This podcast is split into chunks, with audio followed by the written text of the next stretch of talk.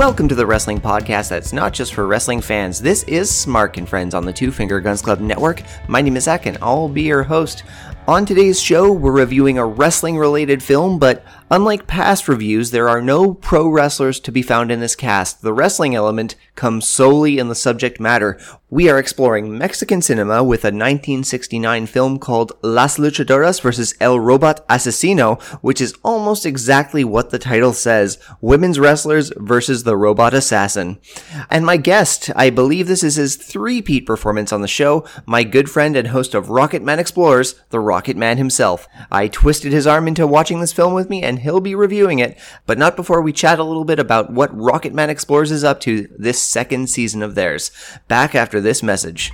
Hello, hello, ladies, gentlemen, and everything in between. This is your Rocket Man speaking, Connor Speak, flying back in to let you guys know that Rocket Man Explores Season 2 is on its way. This particular season, we're going to be looking at the subject of artificial intelligence, one of the many world ending scenarios that is eventually going to creep up on us once the plague has finally had its way, so we might as well start talking about it now before an army of Arnold Schwarzeneggers takes us all down. If you want to get the scoop of when everything's coming out, please follow us on Twitter at RocketmanTFGC. Join us. I hope to see you there. It's going to be a good time. And we are back. Joining me today, you know him as Rocket Man from Rocket Man Explores. I know him as my good friend Connor. Dude, how you doing, friend? Yeah, I'm good. You know, just uh, still lurking at home, doing my thing. Yeah, yeah, when I'm not flying around in my socially distanced, hermetically sealed rocket, I'm here. I'm glad that you've like taken the precautions that that and that your rocket is like uh, fully fully secure. I mean, you know? to be fair, you can't be more socially distanced than closed up in a ship in space. Like, there's yeah. nothing more distant from anyone else than that. I mean, if we're at the point where like the coronavirus is infecting astronauts who have not been on Earth in like two, three years, then you know we're in yeah we're in trouble. Yeah, it's a write off. Let's just yeah. they, they, should just head to Mars, do their best, and uh, call it a day. Yeah, we'll wish them luck. Uh, yeah. Best of luck on your future endeavors, and uh, you know, take care. Yeah, but don't come back here. yeah yeah, yeah. So, Rocket Man Explores, you are yep. back for a brand new season. Uh, we are. Give us the elevator pitch, friend. Uh, what's happening this season? What's happening is we're exploring the one of the apocalypses that we haven't lived through yet, because that's just what I feel like talking about. No, not necessarily an apocalypse, but Stephen Hawking thinks it will be an apocalypse, and who was I? Who am I to argue with him? And that's artificial intelligence. We're talking about AI so yeah, could be our saviors. Much more likely, just legions of Arnold Schwarzeneggers coming to kill us, and just sort of all the various permutations therein. We're going a bit more out there in media. It's mainly, again, as usual, TV and film, but we're also bringing video games into the mix this season, and uh, yeah, just getting out there talking about that. Oh, give me a hint, man. What games are you playing? Well, it's Mass Effect. Mass Effect has, I think, three different versions of artificial intelligence within it, like three completely distinct versions and ideas of what artificial intelligence could be just in one series. So it, it, it was like a no brainer for bringing that one in. Totally fair. I, I tried that once, like when back when I had an Xbox, they were giving away free games like every month to to gold players. But uh, you know, I, I, heard that the ending of the third game was like such a disappointment that I just I mean, couldn't I couldn't get in. I was afraid I mean, to take that mean, journey. Look, look, yeah did it did in the end all the decisions that you made throughout the game culminate into affecting the end that much? No. Did i feel that it negated like the sort of hundred odd hours of storytelling that came before it? No. I mean yeah it was perhaps a bit of more of a letdown that could have been and come at me, listeners, for uh, calling this one out. But gamers as a whole can also often be whiny bitches.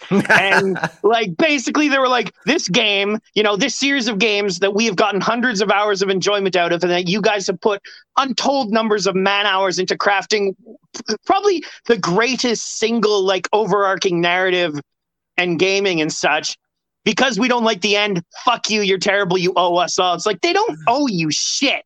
Like yeah, they don't owe you anything. It's it's it's like the George Martin is not your bitch scenario. It's like they don't actually owe you anything. No, they don't. Like so yep. but you know, hot take. You know, that's a that's a common take in all fandoms, man. You representing sci-fi, me here representing wrestling, and here we are talking yeah. about video games. This yeah. is just a contingent of what can be some very bad fans, groups of fans. Like, you know, look at any and look at any like obsessive fandom, any like or Yeah. deep fandom. I suspect part of it, at least why you and I approach it from that perspective, you know, neither of us have done like wrestling or made a video game, but we've both done something for the purpose of entertainment. Like we both created entertainment and such. And Mhm. so we understand like the fuckedness that goes into that process. So then have someone turn around and be like, fuck you because it wasn't exactly what I wanted. For us, having done like the process of making something like that, it's like, uh uh no, no, no, no, no. Like that's Yeah. not yeah.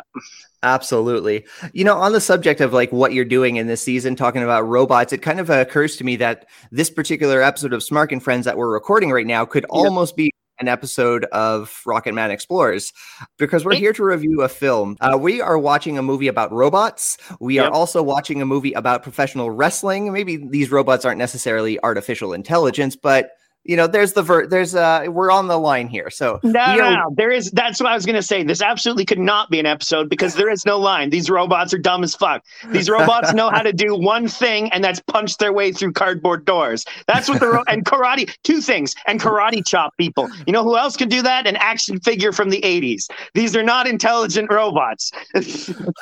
All the same, before we get into roasting the movie fully, let me actually tell the audience the name of the film we're actually going to be watching. It's Las Luchadoras versus El Robot Asesino, 1969 film directed by Rene Cardona, starring Regina Torre, Carlos Agosti, and Joaquin Cordero. And this is about wrestlers and the police battling a mad scientist who has built an evil robot and plans to build an army of something much, much worse. Connor, you're absolutely right. These are more drones than they are AI. also, are they the police? What do they actually do? Oh, Like, dude, They, they- we we will dissect what Yeah, their role yeah, is. let's get into this. Yeah. Now, again, I have to admit, man, I had a challenge taking notes and annotating while I was watching this film because, like, we'll talk about why the pacing is so strange, but it's just so bizarre that, like, my notes read that I'm doubling back to a scene that we just watched, but that's not the case. We're actually just doubling back to that scene. Yeah, no, I, So- g- I gave up on that very quickly when it it quickly became apparent that the director didn't take many notes about what was happening from scene to scene. So why am I going to? Like, you know, Well, all the same, I gave it the college try. I'm gonna like, uh, like I'm gonna try to guide us scene by scene. We might skip something, we might double back, and it's gonna be a bit of like this could almost be a choose your own adventure if uh, if we structure it pr- properly. I mean, if we were smart, we'd do like a Netflix thing right here. But uh, with um with uh, Black Mirror, what what was it called? The Bandersnatch or something, right? Right. We do like a. Bandersnatch style episode, but at least I know I'm not that smart. I want to go back to that. That was a really good uh, Yeah, that was fun. game. Yeah, I couldn't help but me be mean to the character though. You see, I, I tried to be nice. Maybe that says something about us. the, the respective shoulder angel and shoulder shoulder devil to Yeah, correct. poor poor Seth or whatever his name may be that eludes me right now. Anyway, movie kicks off. The credits are rolling. It's rolling Yep. over fo- footage we're going to see later in the film, so we aren't really going to jump into it. But I will say this: uh, interesting costume choice for the robot, which is just like an aluminum Jabberwocky mask uh, with like a trench coat, wide Yeah. brim fedora, and sunglasses. Uh, like it's a choice. Yeah, he's very shiny. He's unmistakably a robot or possibly the Invisible Man. like he's good. He's either of those things. And every now and then, when he takes his trench coat off, it's revealed that he has some kind of crazy, like, sort of motherboard on his chest. But Yep. yeah, yeah, it's a it, it, it's a look for sure. It's a pretty Also- serious look. if anyone's looking for like really easy Halloween costumes this year, this might be a film to consider watching. Maybe this the robot assassino will endear himself to you to be to be your Halloween costume 2021. Yeah, you could definitely pull that off pretty quick, pretty quickly, and pretty easily. It's not like the trench coat or the mask or the sunglasses particularly hide the face. Like it's so shiny, like you can't like you can't look away. It's reflective. No, that's it's it. It, it. If if the trench coat, the sunglasses, and the hat were meant to make him inconspicuous, it fails dramatically. I mean, uh, n- now maybe things were different in 1969, but I know that certainly now, if you see anyone in a trench coat and a fucking like giant hat, they immediately stand out from the crowd. You're like, who is this person and what are they doing? You know, it's anti camouflage. it's a big arrow. It's like, look over here. Correct. Not to mention the gigantic silver head. Yeah. yeah, this guy is not sneaking around in any crowds. Not that there are any crowds in this movie, but we will get uh, delve into where he ends up lurking. But credits end. Uh, the robot gets one last kill uh, before the sequence ends, uh, yep. attacking a houseless person. His scream cuts to the screams of a wrestling crowd as two women wrestlers are in the ring yeah, as far as in ring action goes, it's a series of monkey flips and arm drags and snapmare takeovers, literally like the same three moves in succession, repeated over and over again. The woman in blue, who we learn her name is Gabby, she finishes her, her opponent off with an abdominal stretch, and the crowd goes wild. First yep. wrestling sequence of the film, Connor. What are you thinking? I mean, as you say, it, you know, while they were clearly doing the moves themselves, I give them credit for. It's basically just Gabby doing the same thing to her over and over and over until she's done. Like, yeah, you know, the the, the other wrestler didn't even get a chance to come back at all. Like, she just got pounded in the floor multiple times and then was over with. That was it. You know? Yeah, yeah. I mean, I guess it's establishing how good at wrestling Gabby is, or that's the idea behind it. But. uh yeah, oh, yeah, it, it was all right. I mean, they're clearly doing their stuff, you know. Yeah, it only goes so far you know like uh i like when they do a wrestling match in a film because they have so much more opportunity to like do more wild things. I mean like the current pandemic era of professional wrestling anyone who's filming content right now is taking liberties with their cameras and doing like all these exceptional um things that they wouldn't necessarily really be able to do in front of a live crowd. Yeah. Uh, so when they do this in film i'm always like a little excited. I'm like okay cool. We're gonna get like um you know a wrestling match plus for lack of a better term. And uh, yeah this was that's not what happened here. no just a literally the same three moves over and over again. And they did them well but they didn't they didn't grab me like they grabbed the fictional crowd unfortunately. No the crowd was super into it. I mean, like, I guess we can also talk about like the like the the Mexican roots of uh, lucha libre and like how passionate a fan base it is uh, down south. Like, you know, that is you know true to form of uh it is, but from what I know of lucha, part of the reason they're so passionate is because the luchador wrestlers are fucking bananas. There's that and, like, too. These, you know, these that, that, that a crowd that's super passionate about luchador wrestling, I don't think would be super into just watching one wrestler do the same move on someone over and over and over again. You know, that's a very good point. Yeah, I mean, like I can't speak to what wrestling looked like in 1969, uh, in nine down south, but like you know they don't there's not even I mean, I can only imagine there were even less workplace regulations than there are now. So I can't picture it being less being less insane. You That's know? fair. that is absolutely fair. Uh, um, but yeah, anyway, like this uh, this scene, you know, it comes to an end. We establish yep. Gabby as a dominant wrestler, and you know, we get a, a, quick scene. She's in the locker room talking to whoever and whatnot. Uh, but it's we her, cut to it's her uncle, who's maybe her uncle, but also like maybe not her uncle. I'm so but confused about that because like I her think that's supposed to be her, except maybe it's not. Maybe it's her manager, but I think that was her uncle. But maybe it's not her uncle. I don't know. You have a point because that guy invites her to uh, to to dinner, and that's exactly yeah. what the uncle does moments later on the phone. Uh, yeah very redundant phone call, but yeah. except for yeah, whatever for whatever well, reason. He invites her to dinner, and then the next scene, she comes over because he didn't invite her to dinner to invite herself to dinner, despite the fact in the previous scene he called her to invite her to dinner. She's like, "What? Did you forget? You never invited me to dinner?" It's like he just fucking called you to invite you to dinner. What are you talking about? Anyway, anyway.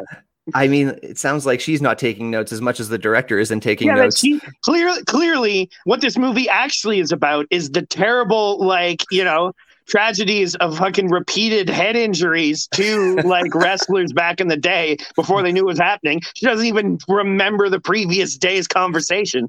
Like, the hidden meaning. You have found the hidden, yeah, hidden meaning in this film. This is, this is all about, this is like that Will Smith movie about concussions, but in the 60s and it's women wrestlers and robots. so it's practically the same thing. Yeah, it's essentially the same. Before uh, she, uh, Gabby chastises her uncle for missing out on dinner, we get a scene of uh, the the villain of the film, the mastermind, uh, the master doctor. Uh, yep. The robot has brought the homeless person uh, to the doctor's lab while the doctors prepare to do surgery. Cut to after surgery. Connor, do you have oh, some no, words to say no, no, about the transitions here? No, no, no, no, no. Hold on. We can't cut to after surgery because I have some things to say about this surgery scene because it's amazing. For one thing, the way that his assistant plants every single instrument into his hand it's like he's it's like he's like he's slamming down a touchdown. It's incredible like the deliberation behind it is incredible.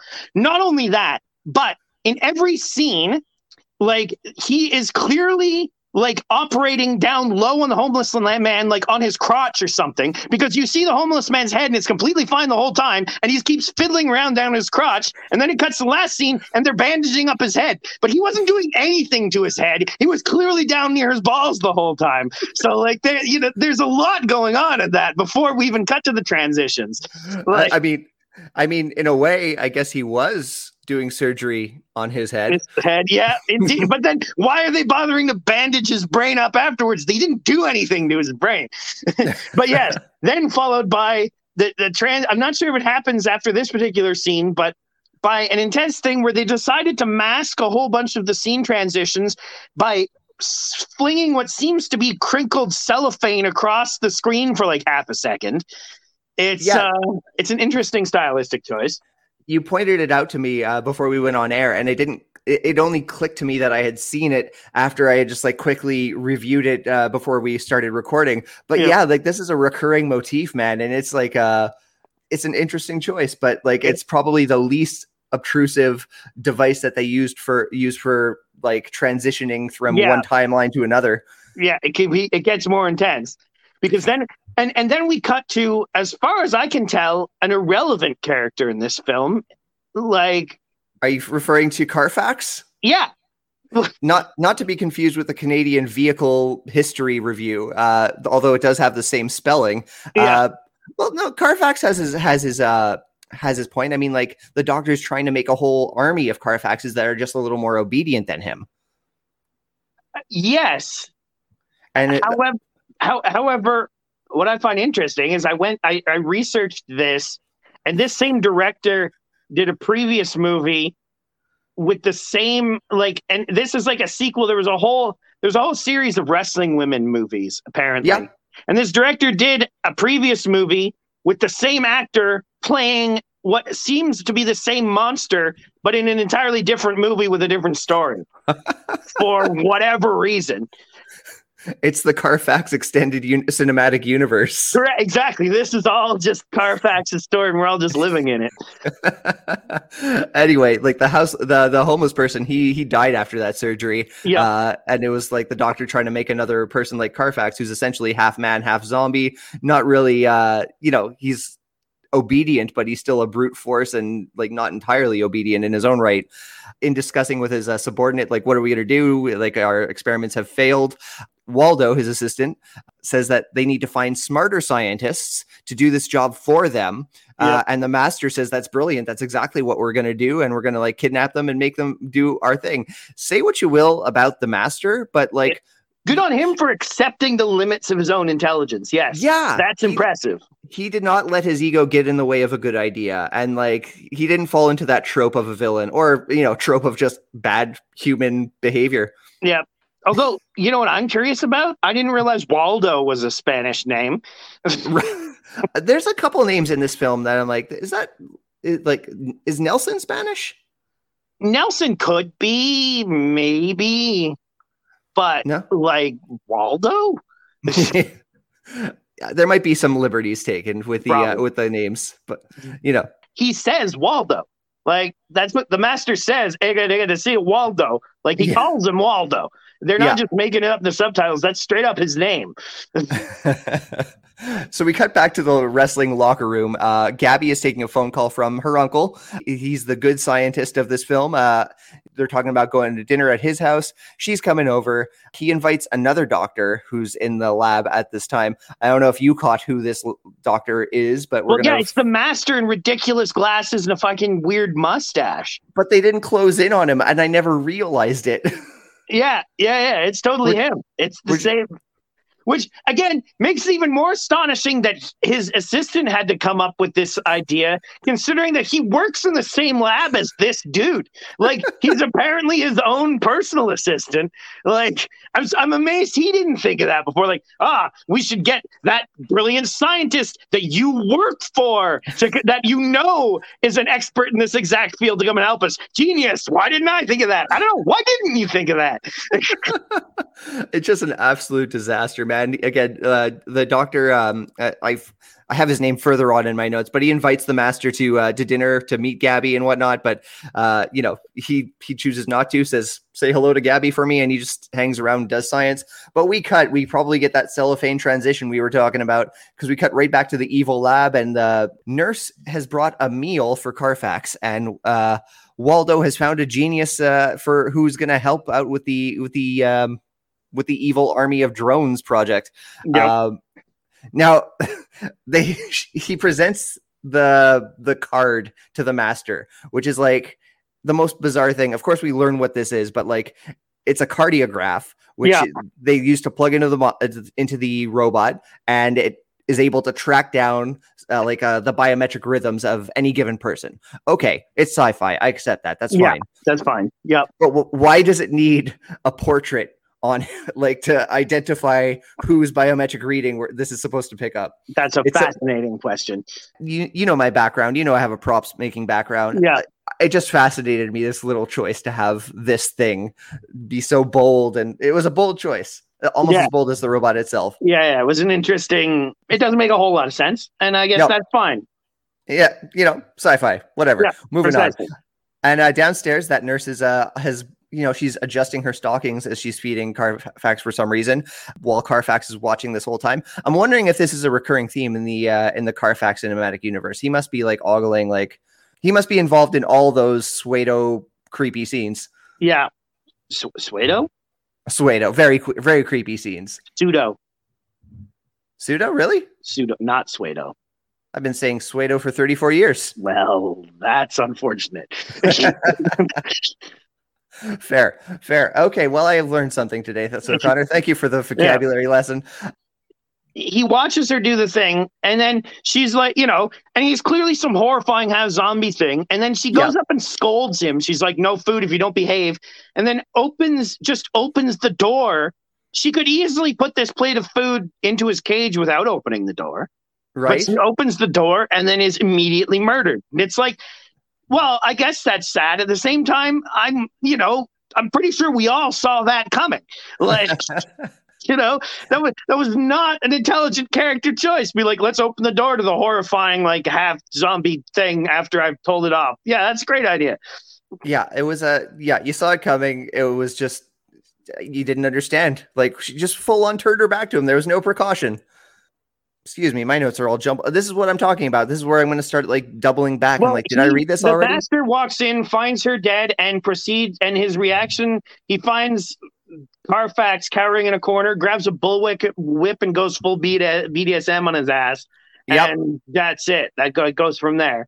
Exactly. And then yeah, and then we cut to the first like sort of strange transition of uh, Gabby coming to talk to her uncle to invite herself over for dinner even though he just called to invite her to dinner. And this, yeah, this is my recurring problem with the with the pacing of this film. Every scene feels like it's just designed to transition to the next scene and it creates this whole feedback loop of like what scenes matter and what scenes don't. What scene is just there so we have time to get Gabby from the locker room to her uncle's house. Yeah. And what's it's it's bizarre and jarring. Uh, one thing we did miss, of course, they installed the biometric rhythm, the, uh, the cardiograph into the robot to tr- chase down uh, oh, here's his name, Dr. Reyna. Dr. Reyna is the name of uh, of the uncle in question. Dr. Reyna. Yeah. Exactly. Uh, so yeah, again, she's there. She's chastising her uncle. Robot busts through the door. He comes in. Yeah, First karate chop of the his, film. He uses his signature move, which is breaking through the door and then karate chopping everybody. and like a really bad karate chop too. Like this Yeah. is not convincing to anyone watching. No, I- I'm also impressed that everybody in this movie is so horrified by the robot's appearance that they're willing to just stand still and stare at the robot until he approaches them to get into karate chop range. Like the uncle at any point had time to flee from this monstrosity, but he he doesn't. Nobody ever does. They just stare at it until it gets into the into shot and and awkwardly karate chops them. yeah, it just downs them. I wonder if it's if that's like because of the mask or something. Like the actor in question like I couldn't really bet he couldn't- gauge. I bet he couldn't see. I bet he was just worried about like actually like wailing on someone and knocking him down. Yeah. Yeah. Yeah, I, I bet he, I bet he could barely see anything. Yeah, the robot downs uh, downs the uncle. Uh, Gabby comes back in the room. She doesn't never sees it coming. She gets knocked out with another karate chop to the back. The robot he takes uh, the uh, the He takes Raina. He takes Reina away and takes him. Uh, he kidnaps him, brings him back to the evil doctor. Yep. Uh, yep, and you know detectives show up, or are they detectives? What are the what do these people do? Yeah. Uh, the big takeaway here is that Gabby didn't see the attacker's face, which is probably the only thing we really need to address. Other than what the hell are these these detectives and what do they do? are they, are they detectives? They don't seem to do anything. Th- They seem to just go from place to place after someone's been kidnapped and go, well, that's unfortunate. Do you think of anything? No. Okay. Like, and then once his possibly effeminate partner goes, it could have been a robot, and then says robot like nine times. oh And my gets- god! And he brings that out of nowhere. There's no reason for him to say it could have been a robot. None. There's none. There's absolutely nothing suggesting it was a robot.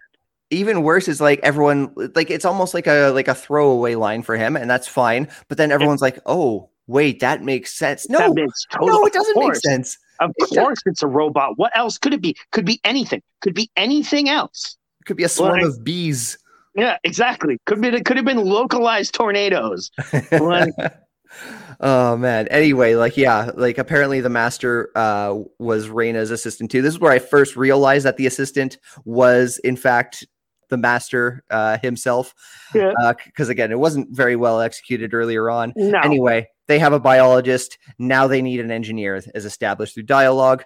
Detectives question uh, the Reina's assistant. He says that Reina had no enemies, and uh, but all the cardiographs had been stolen. It seems like it would have been wiser for him to t- to like maybe send the detectives on like a cold trail, like refer Yeah, to someone he's- else. He's awfully helpful. He's very helpful, but like at the same time, he also just like doesn't. He gives him a dead end as opposed to like sending him off track. I don't know. Not a lot of thought here. No, he's clearly flying by the seat of his pants. Yeah, yeah. For a master, he's like, you know, not very masterful at the whole cunning evil genius thing. He's got a, he's got a goal, but he doesn't really have a plan. And like that's how that's how goals fall apart, man. Yeah, exactly. You gotta, you gotta, you gotta plan. That you gotta think that through. You can't just keep operating on the crotches of homeless people to get your results. Gabby is back in the locker room. Uh, she's awfully like, you know, in a good mood despite the fact that her uncle is missing. She's Yeah. uh, Yeah, not like no real reaction to this at all. Like No. She's there, she's training, she's smiling. The only hint of it is that this new girl they introduced is like, "There's a sadness in your eyes." It's like, Yeah. you look like it. no, no, no. She's uh she must have had like um like like an empath. She must be emp- like, uh, like uh Counselor Troi. This is Counselor Troi's great, great, great, great, great, great, great, great, great, great, great grandma. I buy it. Yep. Yep, that's not that that's canon now. That's canon in this film. Yeah, again, like you know, they're practicing drills. Uh, the uh, promoter introduces uh, the second woman wrestler, uh, Hema Nelson. She's returned from a huge wrestling tour, but she still, but the promoter still wants Gabby to train her. They become fast friends. They agree to move in together. It's all very quick, a very quick friendship. Though, well, hold on. Two things struck me. One is that I didn't expect this movie to have a shower scene and not have any nudity. I I just thought that was what was going to happen. But what was more interesting is they're both wearing towels on their heads while they're showering. Yep, yep, that's a choice. Yeah, like like uh, they, they what? Like There's no logic to it. No, no, no, none. It's it's like they understood the idea of a shower scene and they understood the idea of talking a locker room post shower you would have a towel in your hair, but they were like, we don't we don't have time for two scenes, so let's just put both of those together and have them talking after the shower with the towels in their heads in the shower. Like I cannot give you an in character explanation for this. I can, at best, I can make a guess here. I'm wondering if, like, I don't know, they had to film a scene right after, so they kind of had to keep the actor's hair dry. But like, no, we're not cutting a shower scene. We can't do that. Don't be ridiculous. But again, this is the pig in me, but this is also like low budget 1960s movies. Why did you have to have your shower scene if you're just gonna have them talking to each? You could have just done this as a locker scene afterwards yeah. with that with the towels on their heads. There's absolutely no need for them to be in the shower. None. You're absolutely right. There is no need, but they gave it to us anyway, and they gave us towels on their heads in the shower, which yeah. again, I'm just a choice. Anyway, the robot, we cut to the robot again. He's received a new cardiograph, uh, which is going to be this engineer that he we understand he'll be looking for. With res- this engineer's picture that goes into him is epic. He looks like he it, it it doesn't really look like the actor because he's got much more of like a Super Mario mustache going on and all that jazz. But anyway, that's besides the point. The cardiograph picture looks like Robert Goulet. Exactly. Yeah, exactly from Goulet to Mario. I'm surprised he didn't go and hunt Robert Goulet. Be a much better movie if Robert Goulet just showed up. Yeah, exactly. although I'm not sure, I'm not sure what age he would be at in 1969, but I'm imagining he was like on the cusp of stardom. Might have been, might have been a fun little cameo. I'm imagining he looked exactly the same. Forever Goulet. yeah, exactly. Robert Goulet has never actually changed appearance. He came out of his mother looking like that, just very small. I respect the transition here because again, the the cardiograph gets installed, and right away there's no like lead up. The monster is like already busting through a fence and yep. approaching and approaching not Robert Goulet. Uh, yep. he, uh, not Robert Goulet tries to drive away, but the robot just holds the car in place, kind of very poorly filmed. Rips off the car door and just drags him off. He's yep. like not even fighting. He's just like spaghetti arming. Yeah, he's like ah, you know, he did the the classic like limp limp maneuver. Just like maybe it can't get me if I go limp. It's like no, it definitely can. they could have accomplished the very same scene if they put a dummy in the in like the passenger seat, and I think I would have like really respected that. Yeah, that would have been pull- that. Yeah, that would have been great. yeah, again, like physicality is just overall lacking in a film about wrestlers and uh and assassin robots, but you know, yeah. all we can do is watch. Uh, back in the ring, it's Gabby versus a masked luchadora. Uh, same kind of takeovers over and over that we saw, but hey, the crowd's at loving it, and you're working to your crowd as a wrestler. Single leg takedown into a rolling leg lock. Um, the Secret Service, by the way, it's established that these guys are Secret Service, as was on a door uh, in one of the scenes that wasn't really worth mentioning. I like that on the Secret Service door it says private in the corner, just so that you know that you can't just walk into the Secret Service. It's private. oh man, yeah. Essentially, and you know they're in the audience, they're watching, and apparently they're looking for clues because when someone goes missing, you go watch their niece in a wrestling match, and you know you'll figure something out from there.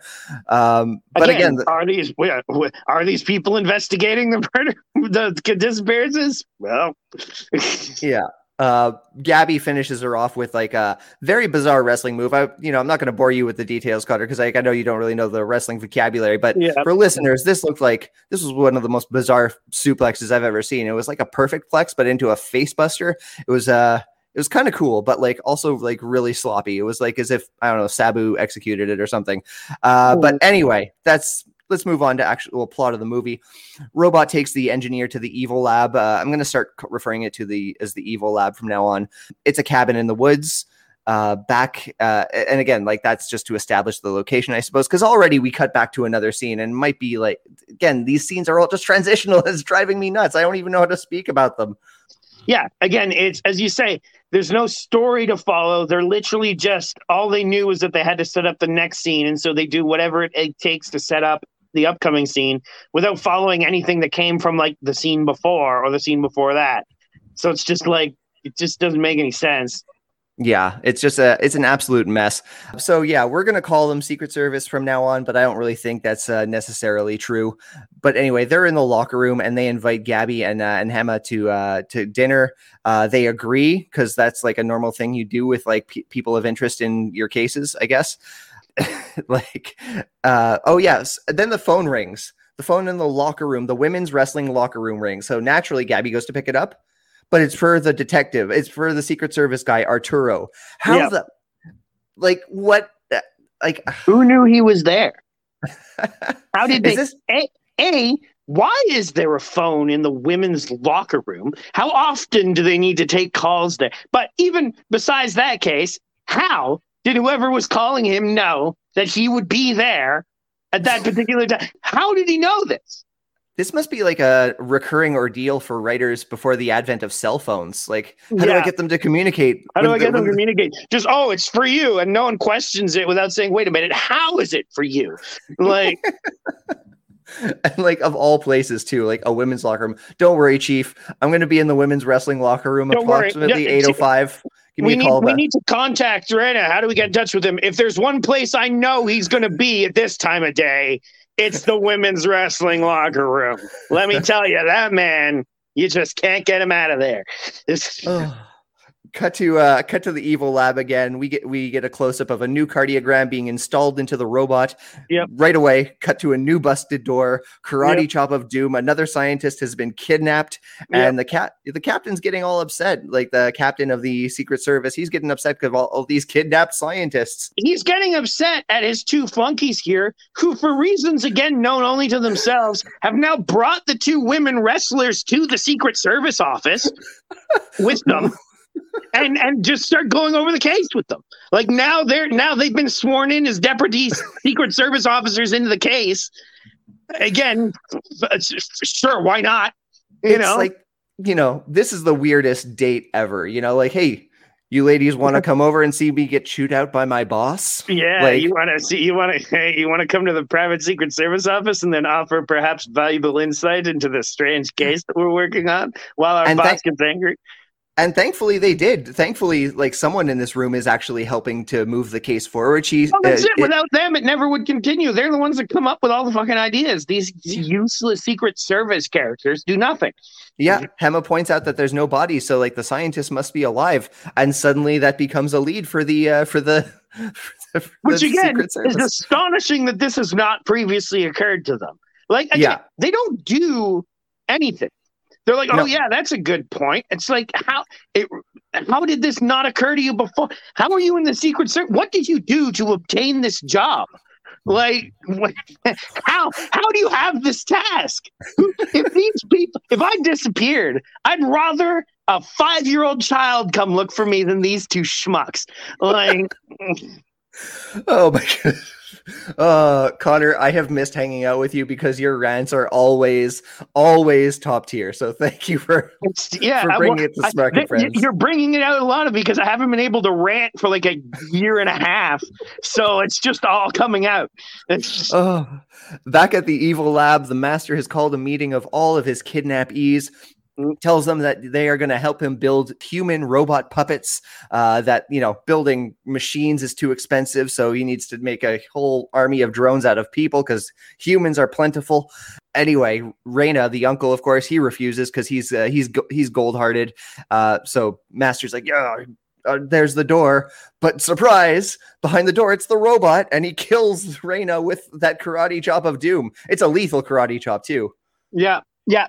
He kills him, and then again, in a fascinating decision making process, gets rid of the body by apparently just leaving it, throwing it out a car door, and leaving it in public to be found. to immediately drag more suspicion and heat down upon himself instead of just storing it in his gigantic laboratory that he has. Like, feed him to Carfax. Yeah, precisely.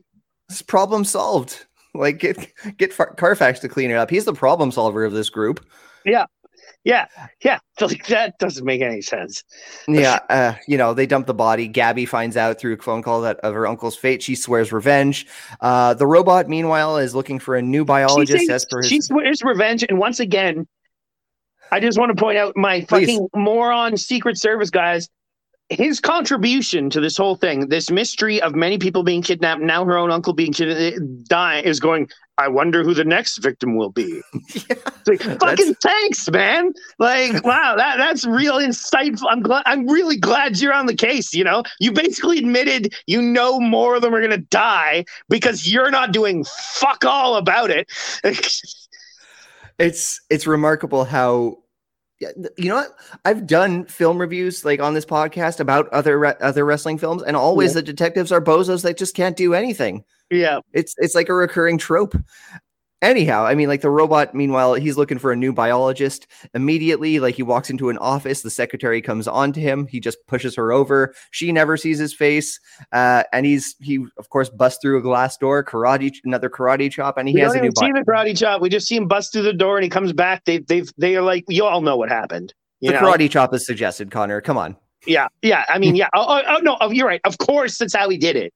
How else yeah. would you do? I mean, he doesn't have any other kind of robot, you know, attacks. He only right. knows karate chop. Maybe when he levels up, he'll learn like drop kick or something cool. But for now, yeah. he's he's down to karate chop. Um, anyway, we cut to the detectives on the scene, the, along with the luchadors. This is the scene you were referring to earlier, where they're all just like spitballing ideas, like who could who could break down doors with their bare hands and kidnap you know large large men and with no problems. And Chava the uh, the second uh, secret serviceman just like off the cuff says robots. And as everyone keeps looking at him like he said something he brilliant. We, everyone keeps looking at him and he has a mental breakdown he has a mental going, breakdown. robot, robot.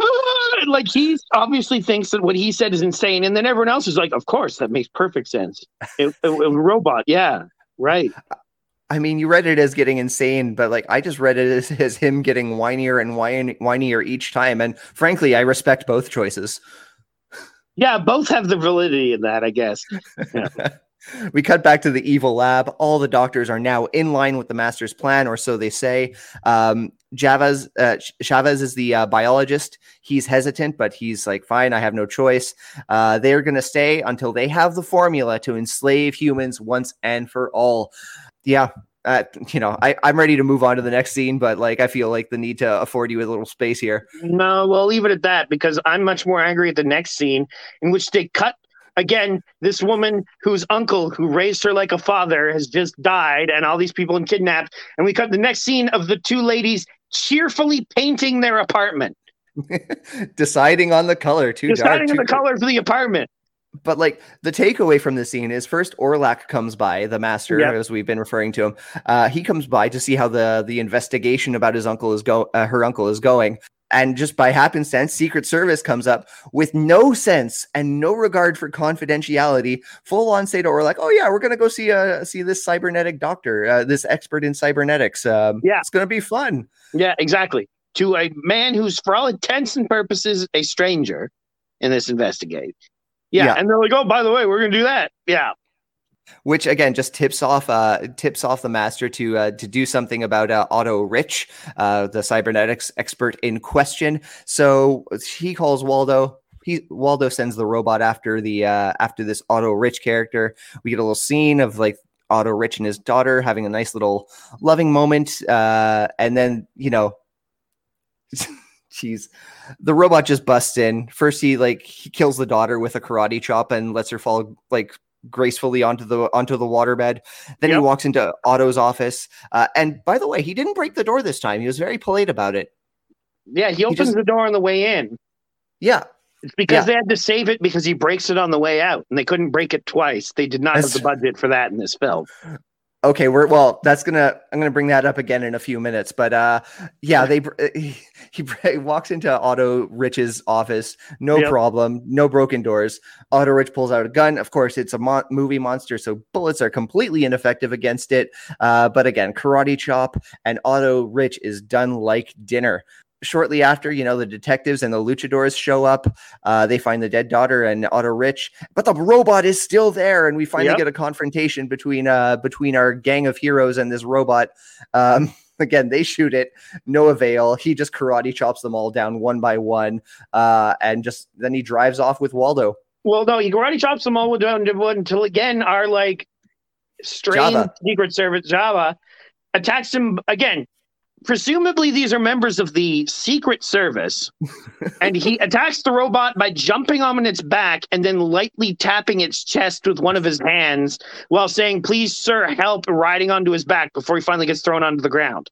It's true I, I, mean, like that's not even the most egregious physicality in this scene because when Arturo pulls out a gun and shoots the robot, it's yeah. clear he has never held a gun in his life, and that's yeah. totally fine. But as an actor, you should probably train to hold a gun convincingly. He has it like his elbow is like attached to his hip. He's yeah. pointing downwards at a well, 45 he, he degree does, angle, screaming. He does it like how he saw like quick shooters do it in move, Western movies or something, sure. right? Yeah. Like, but yeah, so then the robot leaves, and as is, and as I'm sure you're going to bring up, then proceeds to bash his way back out of the house for no reason.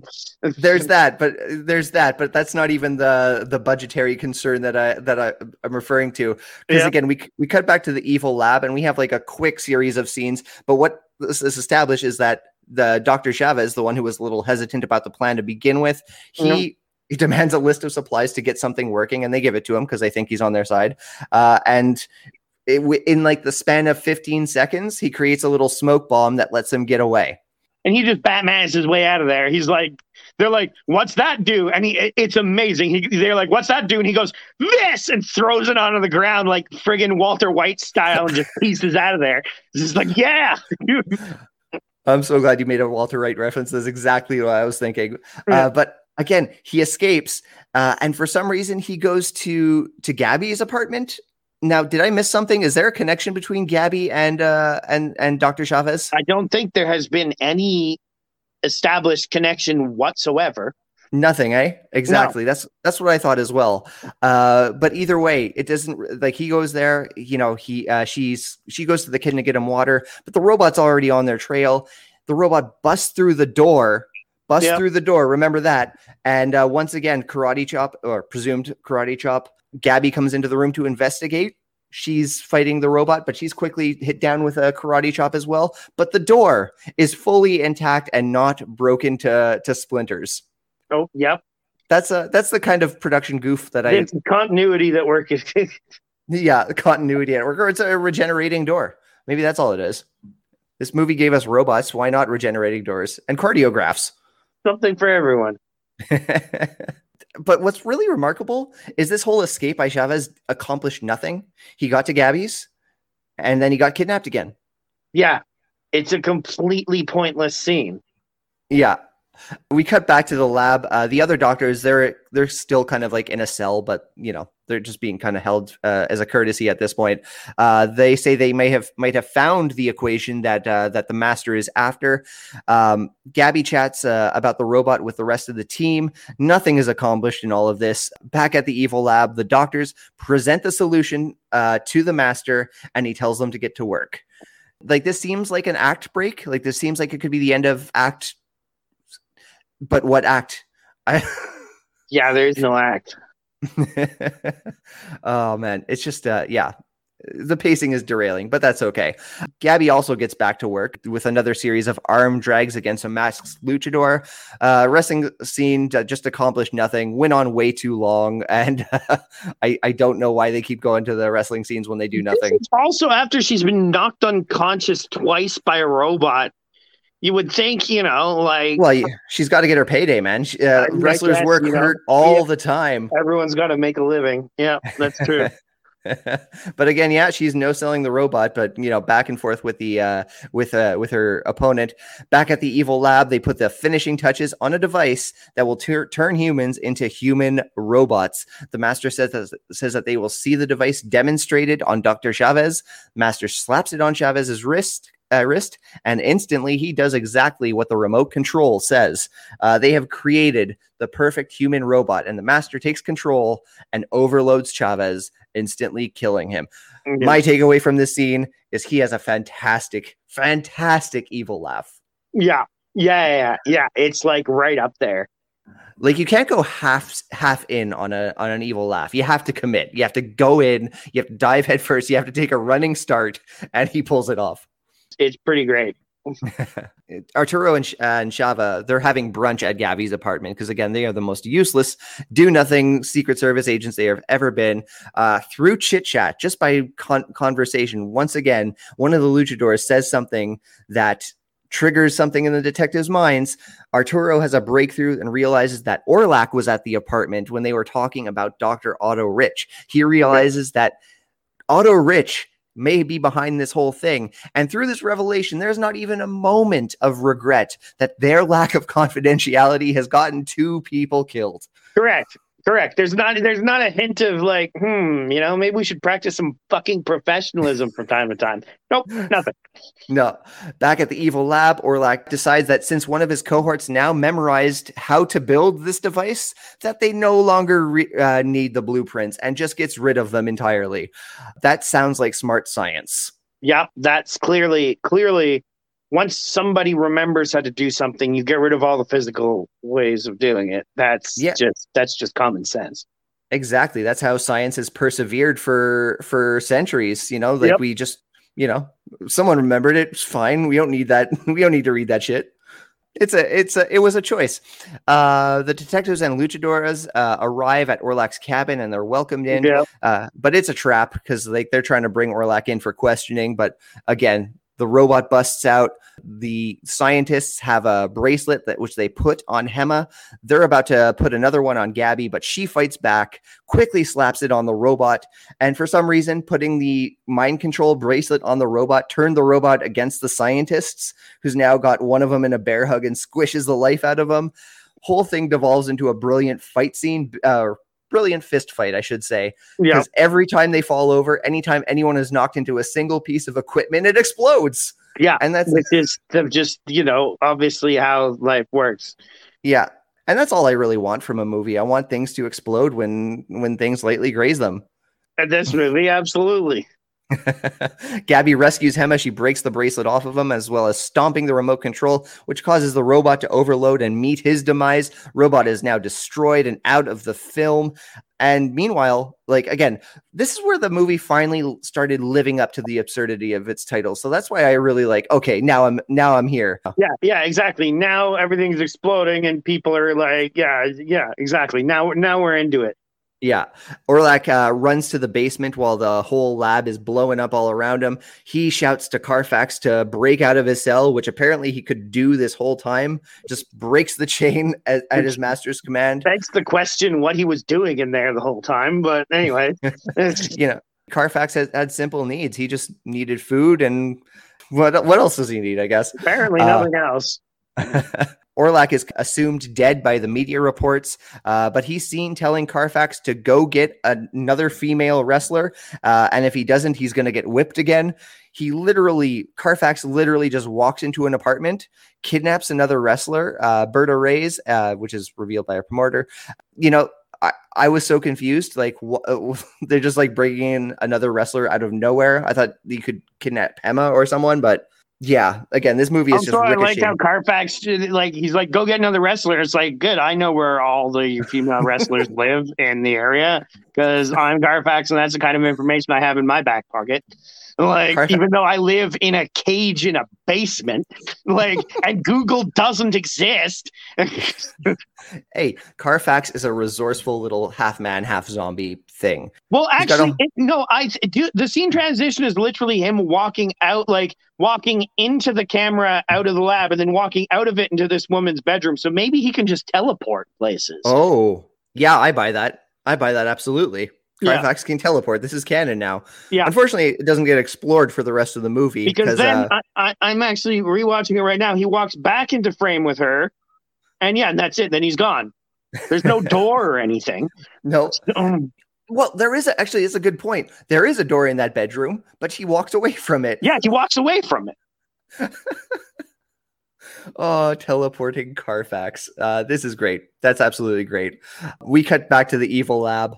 Orlac has Berta and Carfax on a surgical table. His plan is to transfer Carfax's power and strength into into Berta and put the mind control bracelet on her so she can kill Gabby in front of a crowd in a wrestling match. And because apparently, if you kill someone in a wrestling match, it's a legitimate death and no one will question it.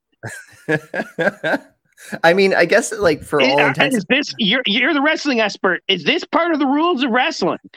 I, I well, I mean, like you know, in the sense that wrestling is a simulation of state uh, of combat.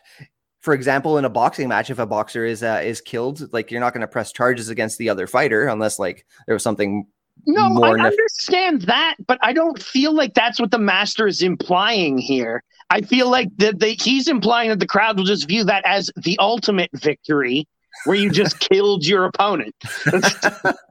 I mean, like you could have like done something about him wanting to tarnish her legacy or anything, Yeah. but they didn't really go that route. May I just say that the actress playing Elektra looks super fucking uncomfortable in that robot costume they put her in. Like, I'm I'm wondering if that's even the same actor as the one that Carfax kidnapped because like once uh, once she puts the it mask on, doesn't like look like it. doesn't look like her whatsoever. Like I guess they wanted like you know like uh traditional beauty standards for for Berta when she's kidnapped, and then Yeah. like you know brute force monster uh, as Elektra, even though she's still half the size of Gabby. Yeah, and again, like this whole like last uh, the home stretch of the movie, like this could have been the whole the plot of the actual movie. I think like this could have been this could have been the Yeah, robot. because You know, for some reason, instead of just now Elektra fights Gabby, they have this whole subplot where Elektra actually fights her way through like the Lucha series in the United States and yep. Mexico, and then becomes the champion to take Gabby on in in some kind of in, it, in- again time. We're not sure how long this has taken. That's irrelevant. You know you got to respect the master's uh, commitment here because like now he finally has a goal and a plan. The plan is established through montage and whatnot and like you know uh, electra defeats all those wrestlers in the series of like 30 seconds uh 30 second montage. But again he had a plan and he saw it through and i must respect it. Yep. We get to the the final final bout of the uh, of the film. We get Gabby versus Elektra. Gabby comes to the ring first. Uh, Elektra, I like this little detail. This was like very uh, very old school pro wrestling vibes. Elektra is actually escorted to the ring by a police deta- detail, which is like was so common with like a uh, a heel or a rudo who had like so much heat behind them, and like the audience wanted to see them destroyed. Um, Yeah. Anyway. You know, that's not here nor there once again, Gabby's going to the well in this match. It's announced as a two out of three contest, uh, falls contest, but that's really irrelevant and never really comes to be in the plot in the movie. She goes to the well, man. She she does what she knows. She keeps taking Elektra down with a series of arm drags over and over, snapmare takeovers. Uh, Orlak is getting nervous in the audience. He's still controlling her with a remote control and everything. But then finally, Elektra starts fighting back and she starts dominating Gabby. Um, very strange structure to do in a final boss battle, I guess. Like, shouldn't you normally have like the bad guy kind of take control first and then have the hero kind of like build up and, you know, regain ground? Yeah, but I mean, I feel like it's a bit late in the movie to start caring about narrative structure at this point. I'm a details man, Connor. I'm not going to ignore the details just because the rest of the movie has thrown them out. Oh, I don't mean you. I mean the people who made this movie. They didn't give a shit about it before. Why would they start now? That's fair. Anyway, Hema spots one of uh, Orlak's lackeys in the crowd. Uh, she puts him in a headlock and gets him to spill the beans. Says that Orlak's in the audience, controlling Elektra. That or, that Elektra is a robot. So Hema runs in. She tries to make the save, but she just gets dominated just as easily as uh as Gabby was. It gives Gabby enough time to like kind of regain composure and get up, but instantly she just kind of like walks right in, gets put in a headlock, and now now Elektra has them both in headlocks on either side of her. Very Yeah. comical sight. Meanwhile, Elektra's about to finish them both off. Could have been the end of the movie right here, but the Secret Service, Arturo and Chava, they found they found the master and they're chasing him around the building like a like a Benny Hill farce. Like they're going through doors and like back and forth. We're just missing yakety sax, man. This could have been like a full Benny Hill. Oh yeah, complete with like he gets to the top. The master and Elektra get to the roof, open the door to the roof. There's cops the other side. Close the door again, like, and the cops don't come through that door. Uh, can we also talk about? So like they escape up into the rafters into the roof where it's dark, right? And Yep. they come out, they're like, the spotlight is ready, and proceed to turn on a like three candle power flashlight that like very vaguely illuminates a shape up there. And it's like, it's the sp- like, that's not a spotlight. That's not even a light. That's a fucking desk lamp. Like, even just like moments before this when uh, Electra and the and the master are all the way at the top of the stairs he looks Mhm. down at, the, at them and all the cops like there's a group of like 12 cops uh, security uh, the luchadoras they're all just looking up at him they're doing Yeah. nothing yeah, they do, no- yeah, they do nothing. And then Arturo's like, I will go and face them. It's like, you know, you could all do that, right? Like, all of you could go up those stairs after him. It doesn't have to be one guy. Like, I- you could all do that. unless I'm much mistaken, when Arturo's up there and he starts fighting, they all go and sit in the seats. Yeah, I mean they go to the they go to the the ringside. They go ringside. I don't know if anyone's sitting down. But still. great if it were. Yeah. That would have been great. But that's it. Why why can't they all go up after him? Why do they have to stay down there? Better yet, like uh, I forget who says it. It might have been Hema. She's like, uh, one of them is like, "Oh, but they, uh, if we don't stop them now, they could stay up in the rafters for days." like, Really? like, oh no, I mean, I still feel in the end that's a win. They're gonna have to come down eventually. Like like, like the the threat of them like holding up base up there and like I don't yeah, know. like the fucking Phantom of the Opera, just like dropping sandbags on people and shit or something. It's The like, Phantom oh, no. Oh, the Phantom of the Lucha. That could Yeah. be that could be something. Uh, Yeah. Anyway, Arturo is up there. He's getting in a in a fight with uh with Elektra. Uh, Elektra like overpowers him and throws him over the rafters, uh, Yeah. over the balcony, I should say. He's holding on for dear life. Chava gets into the ring. He produces a rifle from somewhere. literally pulls it out of his ass. I think we have very different definitions of literally, but then again, I think literally is actually means figuratively in the dictionary at this Correct. point. So At, this point, at this point, it has changed. fair enough, fair enough. He pulls out the rifle. Of course, it's ineffective against Elektra. So, so Gabby says, "Shoot the shoot the remote control," which he does. That causes uh, Elektra to short circuit and fall from the balcony or fall from the uh, from the catwalk into the ring. Yep. then the master is like, "Oh, I will have my revenge." You hear like And- the little like teeniest bullet shot, the teeniest. Please, Connor, I think you have something to say here.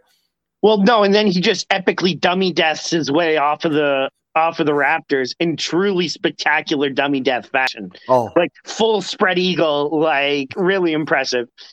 You absolutely cannot go wrong with a dummy death. We get No. Elektra. Elektra is dead in the ring. The Master uh, Orlac is dead in the ring, and the credits roll, sending the audience home happy. Yeah, that's Uh, it. Fang. Yeah, Faye. What a film! Yeah. What a masterful film. What did you think, top to bottom? Would you re? I, I would rewatch this again if you like you and I were in the same room and having like a like slaying a twelve or something. yeah. th- here's my thing: is that I don't drink at home alone. So like, yeah, you know, I wouldn't rewatch it normally. But if we were there with like a 12 pack of beer, sure, why the fuck not? You know? yeah, absolutely. It's- yeah the movie like itself man not silly enough for it- No, it- they did. They didn't lean into the essential ridiculousness of the concept nearly enough, which is surprising. it's luchadors luchadoras versus the assassin robot and Yeah. they didn't really deliver that like uh, Not I only mean, that, but the luchadors lost every time they fought. Yeah, yeah full on just like full on karate chop and and they were done. Yeah. Just- once the film like became as silly as it was promised it was just too late for me. And again man that pace was just so disorienting because every scene feeling like it was just designed to be a transition for the next scene. Feedback loop bizarre pace i was like disoriented. And again couldn't keep notes. I couldn't keep notes. No, didn't make much sense. No but that was it and that's exactly what this movie was it didn't make sense promised us luchadoras versus evil robot it's like if they you know it's like if there was no teenage mutant ninja turtles and teenage mutant ninja turtles Yeah, it's. gotta- I, I mean, it would have been okay. It, it's not even don't make sense as in the entire concept of ridiculous because that would have been fine. It didn't make sense as in just structurally. That Mhm. doesn't make any sense. Precisely. Connor, Rocket Man, thank you so much for being a part of the show. Before I let you go, let us know all the details about Rocket Man. When does it air? Where can they follow you on social media? I'm putting you on the spot. I'm actually wondering if you know this. It's a good question. uh, well, no, we've started our we've started our episodes every Monday. Mhm. So we're releasing new shows every Monday. We just had one release. Uh, what day is it today? Is today Monday? One Uh, released today today. Monday. Yeah, today is Monday. We had one released today. Uh, you can follow us on Twitter at RocketmanTFGC. Right? That's right. Mhm. Isn't that? That's correct. Yep, that's, correct. Both on both on Twitter and Instagram. Twitter and Instagram. It's the same thing. So you should do that because uh, you know there's some interesting stuff that's there. I, I would should- assume. you should also follow the Two Finger Guns Club on Facebook, which will cover all of your TFGC content, including Smark and Friends, Rocket Man Explorers, Foul Mouthed, and of course, 28 and 28 every February. But follow it on Facebook. Don't actually follow any of us, you creeps. the term is like. Exactly. all right, buddy. I'm going to see you real soon once we get all healthy and yeah, and we're getting there. We've both been stabbed, or I've been stabbed, and you're upcoming, so we're getting there. By the, by the time this air, I will have been stabbed. Fantastic. yeah, I got, like, I got it. Like forbidden last words. Yeah, yeah. By the time this airs, I will be dead because I've been stabbed. Yeah, no, we got it early because Casey's pregnant and I'm fat. So hell yeah. All right, buddy. Talk to you All soon. Right. Thanks, buddy. Thank you to Mr. Rocketman for joining me on today's Smark and Friends. Wasn't a great time enjoying the movie, but it sure was a great time gabbing with my old friend. Catch Rocketman Explorers from Two Finger Guns Club wherever you get your podcasts. There are only two episodes into this second season, so you can catch up in no time. Follow us on social media at Smark and Friends on Twitter, at smark.mouth on Instagram, and you know where to like TFGC on Facebook because uh, I just mentioned it ever so conversationally in, uh, with Rocketman. So back next week. Till then, friends.